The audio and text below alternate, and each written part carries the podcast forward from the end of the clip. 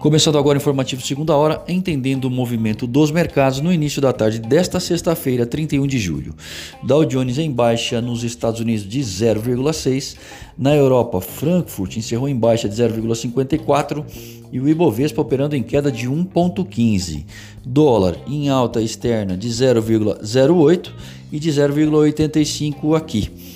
Bom, sem sinal de acordo entre Casa Branca e Democratas, estimativa de queda de 12,1% do PIB na zona do euro no segundo trimestre e absorvendo dados americanos aí que mostraram aumento nos gastos em junho, mais queda na renda, turvando aí a perspectiva futura, e ainda preocupado com a redução no consumo e gastos devido às infecções por coronavírus que podem retardar o crescimento da maior economia mundial, o dólar deve encerrar o dia em alta, mesmo caminhando para o seu pior mês contra uma cesta de moedas.